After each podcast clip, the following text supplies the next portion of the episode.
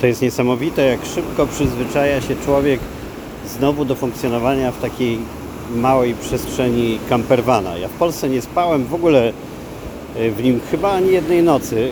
Rodzinka tylko była gdzieś tam nad jeziorem, więc mogłem się naprawdę odzwyczaić i miałem takie wrażenie, jak wsiadłem i ruszałem w podróż, jeszcze pierwsza noc gdzieś na autostradzie we Francji, sprawiała wrażenie, że znowu się muszę przyzwyczaić do takiej przestrzeni, ale okazuje się, że absolutnie nie, że to jest automatyczne, że mam to już we krwi, ten van life najwyraźniej, i to niesie ze sobą wiele bardzo ciekawych przyzwyczajeń, w większości sprowadzających się naprawdę do uwielbienia minimalizmu i tej zasady mniej znaczy więcej i takiego prostego porządku wokół siebie oraz rytuałów, które przynajmniej mi są bardzo potrzebne. Nie te mistyczne, bo ja jak medytuję, to też to służy mi głównie regulacji oddechu, a nie ma w tym jakiegoś mistycznego przesłania. Póki co nie dochodzę do takich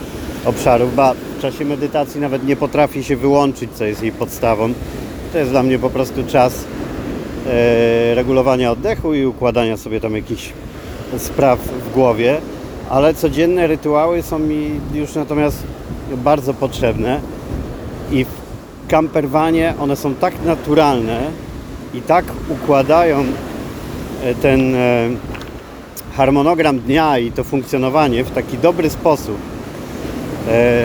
Dzięki takiemu funkcjonowaniu wierzę bardzo w to, o czym mówi się od dawna, jak ważne jest takie uporządkowanie przestrzeni wokół siebie, ale nie w sensie pedantycznym, tylko takim, że im więcej jest wokół nas jakby przedmiotów, takiego zagracenia, to tym gorzej to oddziaływuje na naszą psychikę. Pójdę trochę wyżej, bo wiem, że kochacie szum fal, ale może nie aż tak bardzo. Dzisiaj są mocno słyszalne. I ja czuję, że na mnie przebywanie w campervanie wpływa bardzo dobrze. Jak podkreślam cały czas, żeby nie czarować rzeczywistości, mimo oczywistych niewygód. Ale wtedy, kiedy jestem tak jak teraz, pod domem znajomej, gdzie mam możliwość skorzystania z łazienki, to właściwie niczego więcej nie potrzebuję i choć mógłbym spać u niej w domu, to ja wolę w campervanie, tak jak i było wiosną, właśnie dlatego, że to jest moja przestrzeń. Dobrze się w niej czuję, nie muszę jej adoptować, przystosowywać jakoś do siebie, nie muszę przechodzić tego okresu przyzwyczajenia, kiedy się musimy dobrze poczuć. Znam to z hoteli.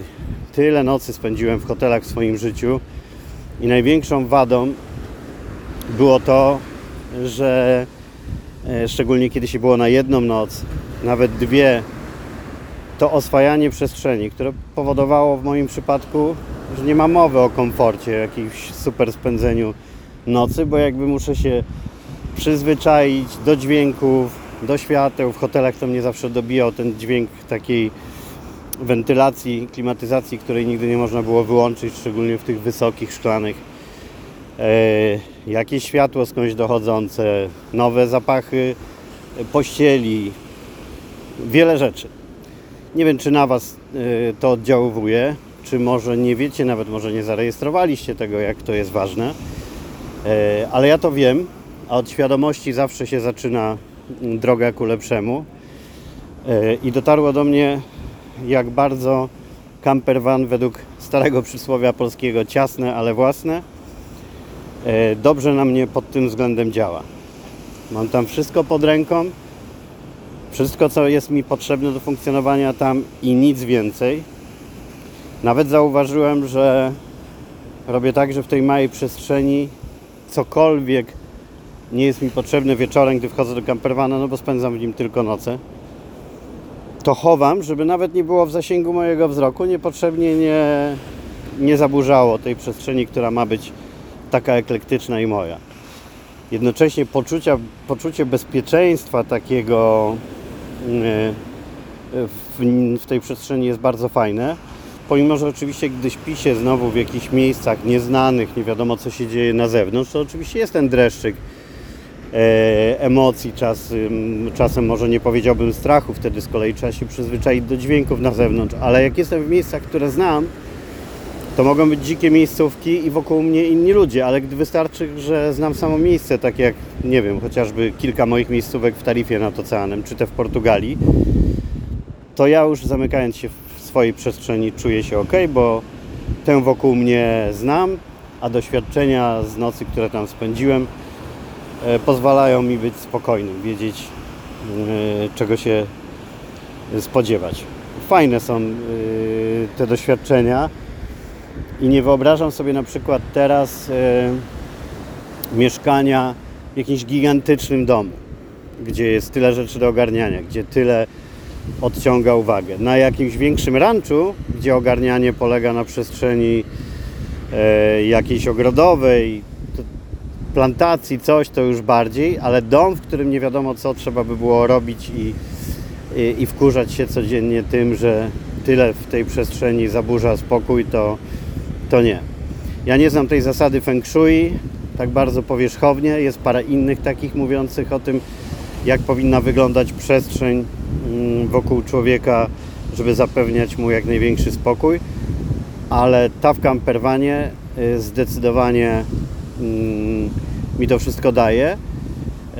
Plus to fajne, że robi się te rzeczy, które są potrzebne tylko i aż. I tutaj nie jak w domu, nie trzeba czekać. Ja nie lubię sprzątać, nie jestem pedantem. Odkładam wiele rzeczy na później. Prokrastynacja tu dotyczy również takich rzeczy porządkowych. Ale nie w camperwanie. Bo tam jest tak, że jeżeli nie będę postępować zgodnie z jakąś rutyną, taką procedurą, no to po prostu gdzieś się nie zmieszczę, nie usiądę wygodnie, nie położę się wygodnie. Tutaj wszystko musi mieć swoje miejsce po to, żeby fajnie funkcjonować, ale dosłownie wszystko. To jest tak, że położenie kubka w szufladzie w innym miejscu oznacza to, że potem w momencie, kiedy będzie potrzebny, będzie trzeba na przykład wszystko wyjąć, nie będzie gdzie tego przełożyć, a jak się gdzieś ruszy autem, to z kolei może się okazać, że to w szufladzie dzwoni, bo zostało źle ułożone, a ponieważ cały urok vanlife'owania polega na tym, żeby jechać kiedy się chce, na zasadzie jak jestem sam, no to 5 minut i jestem w stanie dalej jechać w drogę. Jak jesteśmy w czwórkę z dzieciakami, zdarzało nam się nawet przy takim pełnym rozłożeniu zwinąć w pół godziny i jechać, jak była taka chęć i potrzeba.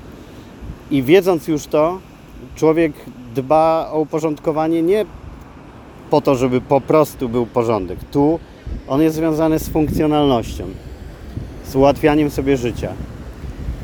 I taki porządek to ja doskonale rozumiem i wciąż go sobie ulepszam też, co mnie bardzo cieszy, ale lubię też te procedury, które są związane z rozkładaniem łóżka albo składaniem, zorganizowaniem tej przestrzeni w danym momencie do pracy, czy do gotowania, czy do siedzenia, czy do leżenia. Wykonywanie ich automatyczne, bo są zawsze takie same, ma super zaletę, gdy jest się zaspanym rano na przykład, to nie trzeba się specjalnie nad tym zastanawiać. Robi się to i nie przynosi żadnego wysiłku ani frustracji, bo człowiek to robi, ciało zapamiętuje ruchy, umysł wie co zrobić step by step.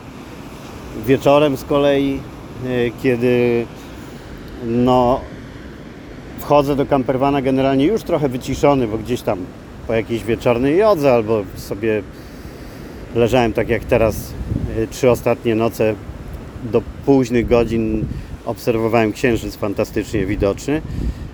No i nie fajnie by było, gdybym wsiadał i wtedy zaczynał się szamotać, szarpać z czymś, czego nie mógłbym ułożyć, rozłożyć. I cały ten nastrój fajnego wyciszenia, zbudowany wcześniej, ległby w gruzach. W dodatku człowiek najzwyczajniej w świecie mógłby się za bardzo zmęczyć. Szczególnie gdy na przykład campervan jest nagrzany, tak jak teraz. Tutaj są temperatury dalej dobijające do 30 stopni. Więc jak wieczorem do niego wchodzę, tam jest dalej ciepło i gdybym się szamotał, nie wiedząc co mam zrobić, no to po prostu człowiek by się zgrzał i już by było niefajnie. A tak, te wszystkie procedury powodują, że człowiek się czuje komfortowo i też codziennie zadaję sobie pytanie, po co w życiu było tyle zbędnych przedmiotów? Po co te przydasie, je tak fantastycznie nazywał Marek Niedźwiecki w swojej biografii, autobiografii Radiota. Tak fajnie opowiadał, jak przez całe życie zbierał te różne przydasie. Gdzieś skądś coś przywiózł, tu coś dostał. I w którymś momencie się zorientował przy przeprowadzce chyba, że tych przydasi jest tyle, że musiałby wynająć na nie osobny kontener. Tutaj nie ma takiej możliwości i przez to się też nawet bardziej szanuje pamiątki z podróży. Nasze dzieciaki na przykład są przyzwyczajone, że można wziąć sobie jedną muszelkę skądś, albo kamyczek, albo coś, a nie nanosić z plaży całej siatki czegoś, tak jak się to robi do domu. No i teraz w zderzeniu z tym, takie mam dzisiaj przemyślenia, jak zjeżdżam, bo teraz jestem na wzgórzach nad Wybrzeżem i zjeżdżam rowerem codziennie do morza i na ścieżkę, która idzie wzdłuż jego Senda Litoral. Ta wspaniała ścieżka, przepiękna, która wciąż jeszcze jest budowana na poszczególnych odcinkach, a docelowo połączy Malagę z Gibraltarem i to już w ogóle będzie bajka. No teraz jest jeszcze wiele odcinków niestety, gdzie jej nie ma. Zjeżdżam tutaj i z tej mojej minimalnej przestrzeni, a z kolei przestrzeni chaty, tego rancza, przy którym stoję, która jest duża, ale w zupełnie innym sensie, bo tam jest pole, gdzie biegają konie, gaj pomarańczowy, mandarynkowy, cytryny, szklarnia, ale nie w takim pojęciu jak u nas szklarnia, bo tu nie trzeba szkła i nie trzeba ogrzewania, tylko jest to forma namiotu, który ma zapewnić większą wilgoć. No to jest duża przestrzeń, ale tak zupełnie inaczej, ekologicznie zagospodarowana. A potem zjeżdżam na dół i po tej mojej minimalnej przestrzeni obserwuję te wille, te baseny, to wszystko, gdzie tutaj no, jest dokładnie odwrotnie. Maksymalizm. Nie less is more, tylko more is more and more and more and more. Te wszystkie wille, apartamenty, gigantyczne tarasy, to prześciganie się, kto ma większy basen, kto ma większy taras, nie wiem co tam jeszcze większego na czele ze wzwodem do środka narcystycznych właścicieli, ale to zderzenie minimalizmu i małej przestrzeni z obserwowaniem tego, gdzie z kolei wywala się olbrzymie pieniądze na okazywanie statusu poprzez nieruchomości i obudowywanie się przestrzeniami, tak jak śledzę takie nowe wybudowane apartamenty, oczywiście one kosztują miliony monet i one mają tam pomiędzy 600 a 1000 metrów apartamenty, nie domy. No to powiedzcie mi, no, kto na takiej przestrzeni w ogóle jest w stanie się odnaleźć, ile trzeba, żeby ją zagospodarować, zapełnić tymi wszystkimi przedmiotami, przydasiami i ile czasu jest w stanie w ciągu swojego funkcjonowania życia taki właściciel, nawet jak tam jest cała rodzina, spędzić w tej przestrzeni, dotykając tych przedmiotów, rzeczywiście ich używając. Mam przyjaciółkę, która ma taki piętrowy apartament tutaj niedaleko.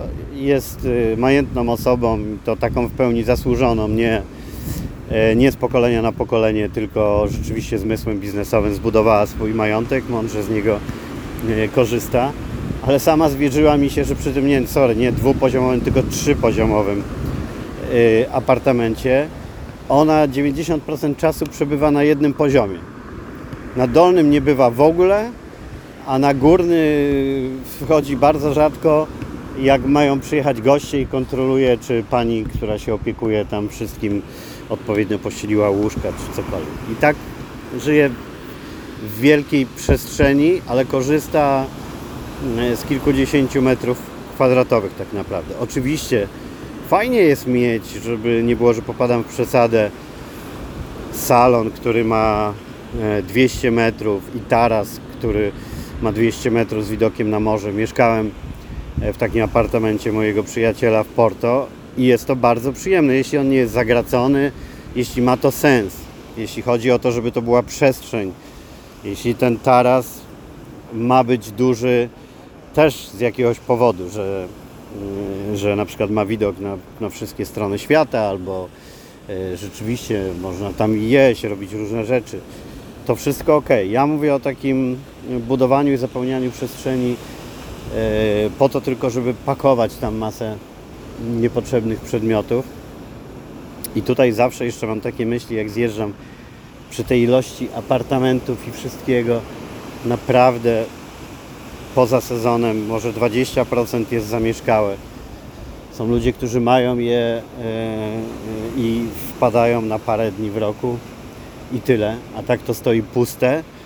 Natomiast wciąż pracuje przy nich sztab ludzi, ogrodników, ochrona, konserwatorów, którzy tu przy tej wilgoci dbają cały czas, żeby wszystko było ok. To jest niesamowite, ile pieniędzy idzie na przestrzeń, do której ktoś sobie przyjeżdża na parę dni w roku. I jakie to niesprawiedliwe społecznie. No sorry, ale ja w takich momentach jestem trochę socjalistą, liberalnym, ale jednak. I oczywiście nie w tym kierunku, żeby odebrać bogatym i rozdać biednym. Bardziej w tym, żeby pilnować, żeby bogaci naprawdę się rozliczali tak jak powinni z podatków i z innych rzeczy i żeby nie budowali majątku na przekrętach, a co do tych, co dorobili się uczciwie, niech korzystają jak chcą, niech sobie wybudują pałac, zasługują w pełni na to, co nie zmienia faktu, że jak się patrzy na tę niesprawiedliwość społeczną, to dla mnie to akurat jest przykre. Ja Wam wielokrotnie opowiadałem o tym kontraście tutaj, że tu jest największy kontrast z mi znanych w Europie, gdzie to wybrzeże Costa del Sol jest najbogatsze, ociekające luksusem, milionerami, miliarderami z całego świata dolatującymi prywatnymi helikopterami do swoich willi. Putin ma swój pałac tutaj i wielu innych. No po prostu pieniądze na metr kwadratowy, olbrzymie popisywanie się nimi, a jednocześnie jest to na terenie, który w Hiszpanii i tak objętej gigantycznym bezrobociem, to tu jest ono najwyższe w ogóle. Więc ten luksus jest na terenie, gdzie ludzie kawałek wyżej za luksusowym płotem klepią biedę. Wystarczy pojechać kilometr w górę i żyją w budynkach, których u nas garaże są lepsze. Naprawdę. Bezrobocie tu sięga co najmniej 50%. A nie wiem, czy wiecie, że w całej Hiszpanii, chyba już o tym mówiłem, najwyżej się powtórzę, wśród osób do 25 roku życia ono przekracza 50%. A tutaj to jeszcze bardziej. No i teraz ludzie nie mają roboty na tych socjalnych, bo jednak pracownicy socjalni muszą być dalej. Policja, służby komunalne i tak dalej, ale oni zarabiają słabo, tak jak i w Polsce. Mają bardzo niskie zarobki i muszą żyć w tym luksusie, którego dotykać mogą tylko przez szybę. No i w dodatku ten kontrast wybrzeża Afryki rozciągającego się teraz przede mną, gdzie szklanka wody jest luksusem, a tutaj w rezydencjach potrafią wodę w basenach zmieniać raz w tygodniu, nawet jak im przyjdzie ochota, w ilości takiej, która wystarczyłaby dla afrykańskiej wioski na rok, pomijając już, że i tutaj brakuje dla zwykłych ludzi wody. Dla mnie to jest tak pełne kontrastów i absurdów, jak patrzę na te baseny, na systemy takich fontan różnych, na to nawadnianie ogrodów takich, które służą tylko i wyłącznie estetycznym wrażeniom właścicieli, i zderza się to z tym, że gdzieś tam komuś po prostu brakuje wody pitnej, no to ja wciąż tego nie mogę przetrawić. I mam wrażenie, że ten sezon będzie tutaj dla mnie najcięższy. Ja z tego powodu również chcieliśmy w tym roku pomieszkać już w Portugalii, która oczywiście też ma takie luksusowe enklawy oparte na tych samych zasadach, ale większość wybrzeża jest jednak no bliżej człowieka, bardziej normalna. No niestety z powodu kryzysu tych planów nam się nie uda zrealizować, musieliśmy wybrać bezpieczniejszą opcję, ale też z powodu tego samego kryzysu czuję, że trudniej mi jeszcze bardziej jest znosić ten taki obrzydliwy przepych tutaj. Jak ja patrzę na knajpy pełne, w których butelka szampana potrafi kosztować parę tysięcy euro i nie wiem, czy wiecie, ulubiona zabawa milionerów tutaj to robienie takich konkursów, gdzie się oblewają szampanami, może nie tymi po parę tysięcy euro, ale tymi po paręset dalej. Gdy wjeżdża taka ilość jedzenia, że 90% jego wraca do kuchni, do śmietnika, gdzie jest po prostu przepych na każdym kroku, taki niczym nieuzasadniony, jak te wszystkie miliony monet kosztujące samochody, co palą tam po 100 litrów i potem wchodzę do salonu Orange kupić kartę internetową i tam jest wiadomość, że z powodu kryzysu energetycznego nie włączamy klimatyzacji, wyłączamy też światło w jakimś tam godzinach i zderzyć teraz to z tym wybrzeżem, gdzie tu wielka rezydencja jest oświetlana całą wodę, fontanny działają całą dobę, sztab ludzi pracuje tylko po to, żeby pan sobie przyleciał na parę dni. W obliczu takiego kryzysu, jaki teraz jest, tej biedy, która wszystkich dotyka, tych problemów z opłatami, no to wkurwia. I to nie jest, żebyście mnie dobrze zrozumieli, to nie jest zawiść do ludzi, którzy mają więcej. Mi to w ogóle nigdy nie przeszkadzało. Ja tutaj dzielę na tych, którzy dorobili się uczciwie i na tych, co nieuczciwie, to oczywiście wkurwiają, a tu tych nieuczciwie dorabiających się niestety jest bardzo wielu. Teraz trochę mniej przez to, że Ruscy nie mogą tu wjeżdżać, ale przecież pół wybrzeża tu zasiedliła ruska mafia, która no nie dorobiła się raczej okej, więc jak się widzi takich, to tym bardziej się człowiek wkurwia, a cała reszta wkurza zupełnie inaczej, no, tą niesprawiedliwością, tą świadomością, że gdyby ten bogaty świat się chociaż częścią swojego majątku rozpieprzają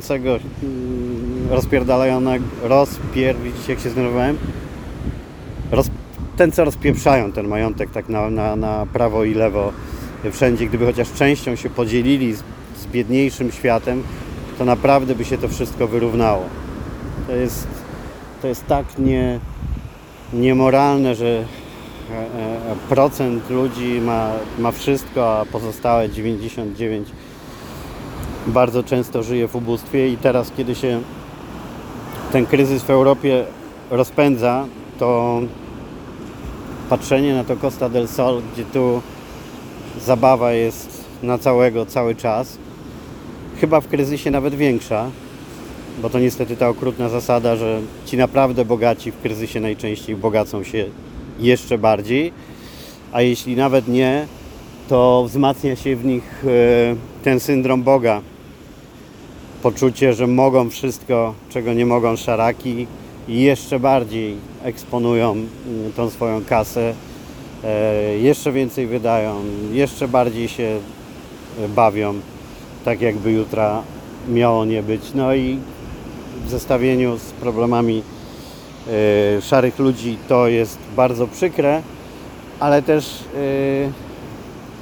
w poczuciu tego, jak tak naprawdę w wielu przypadkach, bo przecież nie wszyscy, wierzę, że może być ktoś, kto naprawdę jest szczęśliwy, ze wzwodem do środka, z ego nie mieszczącym się nawet w jego prywatnym odrzutowcu i dobrze się z tym czuje, z okazywaniem wyższości innym, z ciągłą zabawą.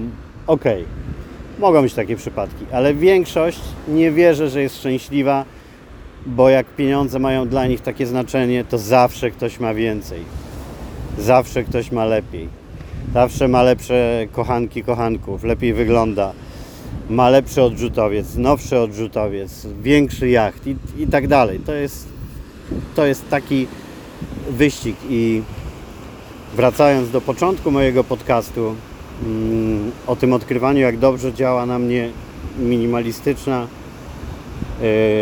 przestrzeń, to zadaję sobie pytanie, jak wiele tych rzeczy posiadanych przez tych najbogatszych obciążać musi tak naprawdę ich psychikę. Bo to choćby sposób, że trzeba o tym pamiętać, o różnych nieruchomościach, o różnych biznesach. Z tym się wiąże bardzo wiele problemów, tak czy siak, typu problemy ze służbą, nazywając rzeczy po imieniu. No to jest masa do ogarniania i po co to sobie robią, bo jeszcze ci, którzy uciekają w biznes i po prostu kochają biznes, kochają pomnażanie tych pieniędzy, budowanie firm, pracoholicy, jestem w stanie to zrozumieć. No ale mam tu na przykład dwie znajome, które posiadają wielkie rezydencje tu i w wielu miejscach na świecie i one właściwie cały dzień są zajechane zajmowaniem się tym luksusem, który powinien służyć dla nich, ale tak naprawdę one są niewolnicami tego, bo tu przecież ciągle coś trzeba robić, ciągle coś się psuje, ciągle coś się dzieje i posiadanie sztabu ludzi niczego nie zmienia, bo dalej trzeba nimi zarządzać, bo to są tylko ludzie. No i gdzie oni tam mają czas zastanowić się chwilę i pomyśleć i docenić małe rzeczy? Nie wiem. Nie wiem, ale bardzo mi się źle patrzy na tę niesprawiedliwość i nie wiem, co jeszcze musi się wydarzyć na świecie, żeby trochę do ludzi dotarło, że trzeba się dzielić z biedniejszymi, a najczęściej poza jakimiś wyjątkami miliarderami, tym doskonałym klubem zapoczątkowanym przez Billa Gatesa, gdzie tych, co praktycznie cały swój majątek przekazują na cele charytatywne, no to większość niestety ma w dupie pomaganie i pomagają najczęściej w dużej skali ci słabiej sytuowani, czego dowodem są wielkie orkiestry świątecznej pomocy i inne akcje, gdzie po prostu najbiedniejsi nawet są w stanie wysupłać tę złotówkę. No ja nie akceptuję kompletnie, bo co innego, że może sobie posiadać każdy co chce, ale w tej sytuacji, która teraz jest, tak ciężka dla większości ludzi, większości krajów Europy, nie akceptuję kompletnie sytuacji polewania się tymi szampanami, noszenia na ręce zegarków za parę baniek, tych fur, tych wszystkich, tych torebek, kurwa, po 100 tysięcy. Chuj mnie to interesuje, że kogoś na to stać, ale jedno to jest stać, a drugie to jest przyzwoitość, która nakazuje, że są jednak czasy, w których nie należy się tak z tym obnosić. Kiedy dla większości Polaków na przykład problemem jest, jak ogrzać chatę zimy. Dla mnie w tym momencie, jak ktoś popierdala z torebką, za którą można by ogrzać pół ulicy przez zimę i nie widzi w tym nic złego, ale mówię o takim totalnym obnoszeniu się, nie? Bo oczywiście ktoś lubi mieć lepsze rzeczy, okej, ale ja tu akurat obserwuję ludzi, którzy są skupieni głównie na pokazywaniu tego, co mają najdroższego, pokazywaniu innym, prześciganiu się w tym, od samochodów zaczynając, a na zegarku kończąc. To nie dość, że mam bardzo złe zdanie w ogóle o takich ludziach, no to uważam, że w czasach, w których żyjemy, przekraczają wszelkie możliwe granice. No i tak od minimalizmu i małej przestrzeni i tego, ile daje mi to spokoju, doszliśmy do totalnego rozpasania, rozbisurmanienia pieniędzmi. I podsumowałbym to tak, jak we wszystkim musi być balans. Oczywiście nie wyobrażam sobie mieszkania na stałe w campervanie, ale nie sądzę, żeby ludziom też były potrzebne pałace. Nie wierzę w to, że można korzystać tylko z najtańszych rzeczy, szczególnie jeżeli chodzi o technologię, czy coś, jakość ma swoją cenę. o buty, jakieś tam inne sytuacje, ale nigdy nie będzie do mnie przemawiać to, że ktoś przepłaca razy 1000 czy 10 000 czy jeszcze więcej za cokolwiek, żeby tylko miało swoją markę. Gdybyśmy się wszyscy znaleźli w tym jakoś pośrodku, świat byłby lepszy, ale to już ustaliliśmy, że przy moim utopijnym, idealistycznym podejściu większość nadziei moich może się nie spełnić, ale ja i tak nie będę w nich ustawał. I Was namawiam cały czas do tego, że mniej znaczy więcej i daje naprawdę więcej spokoju, radości i przestrzeni na to, aby być, a nie tylko mieć. Do usłyszenia.